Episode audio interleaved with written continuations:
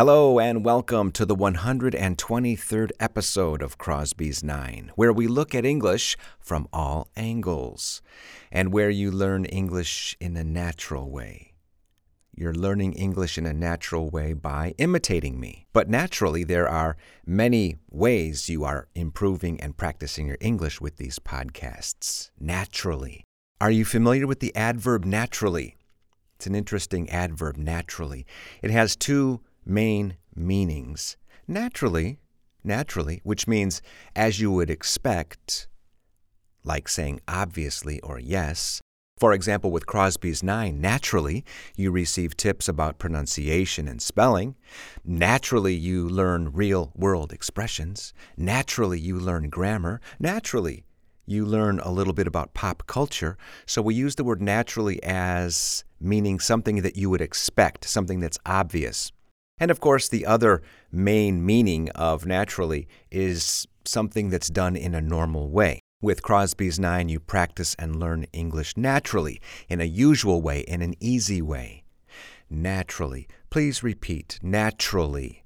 Please repeat. Nature. We have naturally and nature. Nature and naturally. Listen to the difference there. By the way, with the word nature, you can hear the CH sound there, nature, nature. But of course, we don't have the CH written in the word. We don't have the letters C and H together. We have the combination of the letters T and U. And the combination of the letters T and U produces a CH sound, nature. Please repeat, mature. How do you spell mature? M A T U R E.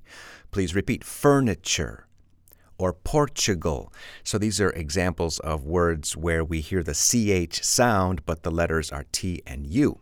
Now, talking about pronunciation, let's count the number of syllables that we have in any word we learn. This is going to help your pronunciation a lot. When you learn a new word, count the number of syllables. Ba ba. One, two, three, four, five. One, two, three, four, five, six. One, two, three. And so the second thing you need to ask yourself is where does the emphasis fall? In other words, which syllable is emphasized? For example, nature. You can hear the emphasis, it's on the first syllable. Nature. But the word mature, mature, we hear the emphasis on the second syllable. So again, really the best way to improve your pronunciation with new words is first thing, understand how many syllables it has, and then make sure you are putting the emphasis on the right syllable. Okay, so looking at the word mature, for example, my niece is very mature for her age. Please repeat, my niece is very mature for her age. By the way, is age a verb? Yes, it is. Of course, it's a verb as well. How do you pronounce age in the past? Aged. Please repeat, aged. Is it the same in the participle? Yes, it is. Aged. So it's a regular verb. Age, aged, aged. One of the meanings of the verb to age is to develop in flavor, to acquire a desirable quality. And of course, most of us think of wine. Wine ages in barrels, but wine also ages in bottles. Please repeat wine ages in barrels and wine ages in bottles. Aged wine, like aged brandy. Now, the verb to age also means that despite the passing of time, the characteristic or the appearance or the quality of something remains just as good today as it was when it was made. But I also like to think of movies. And the other day I watched Star Wars, the original Star Wars. When did the original Star Wars come out? What year? 1977. Has Star Wars aged well? Has it aged well? In other words, is the movie as good today as it was when it came out in 1977? I think it has aged very well. And the reason I say that is because I also watched another movie from 1977 called Close Encounters of the Third Kind. Do you remember this movie? Now, in my opinion, that movie hasn't aged very well. So, we have this expression to age well, and we can use it for people or things. So I don't think Close Encounters of the Third Kind has aged very well. It seems old, it seems dated, it seems a little antiquated compared to the original Star Wars trilogy, which I think if it came out today, it would still be very successful. Now, how do you pronounce age in the plural? Ages. Well, that's simple, isn't it? It is simple. But a lot of people forget to pronounce the S. And if you want to increase your English by 9%, don't forget to pronounce the S. And I say 9%, that's a random figure, but so many people forget to do it that if you do do it, we're emphasizing here with the auxiliary verb to do. Uh, if you do do it, you will stand out. To age. That reminds me of a rock and roll song by Def Leppard from 1983 from their LP called Pyromania Rock of Ages. It's kind of a cool song. As a matter of fact, it's kind of funny because instead of saying one, two, three, four, the song begins Gunter, Gleben, Glauten, Globen. What does that mean? It doesn't mean anything. The producer of the song, a guy named Mutt Lange, decided to use this fake sounding German in order to count in the song. In other words, instead of saying one, two, three, four, he says Gunter, Gleben, Glauten, Globen.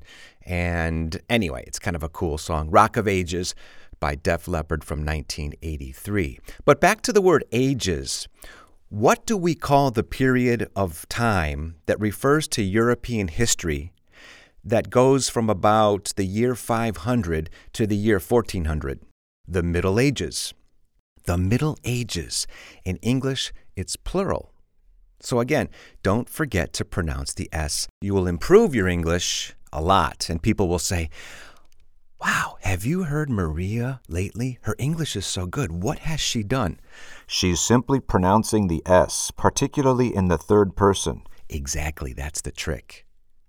One last concept here aged. Please repeat again aged. I also think of aged cheese. What are some good types of aged cheeses? Do you have any preferences? I like cheddar and Gouda and Parmesan and, of course, Manchego. These are examples of aged cheese or cheeses. And by the way, what do you say to somebody when you want them to smile and you are going to take their picture? Okay, is everybody ready? Okay, smile, say cheese. Right? In English, we say cheese. Why do we say cheese? because when you say cheese, you can see your teeth. Of course, when you say cheese. Now, what's kind of interesting is I'm familiar with a particular expression in Spanish that people say when their picture is going to be taken, but it's kind of strange because it doesn't make you show your teeth. What about in your native language? Do you have an expression that you use for when you want people to show their teeth when you take their picture? Does it make people show their teeth? Cheese. Okay. And finally, the word cheesy.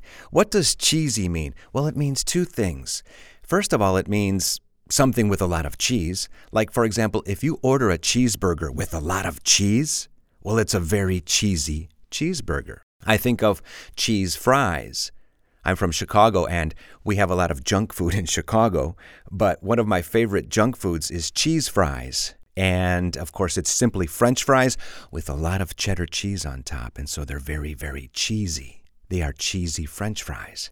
But again, the other meaning of cheesy refers to something that doesn't have any style, something that doesn't have any taste. It's tasteless, or it's trashy, or it's unfashionable, or it's unstylish cheesy. Anyway, that's all the time we have for the 123rd episode of Crosby's Nine. Please go back and listen to this podcast. Imitate me. You'll see what happens. You're going to get better. And of course, you can put into practice and use the expressions and new vocabulary that you learn in these podcasts. Thanks for tuning in. I'll see you soon. Bye bye.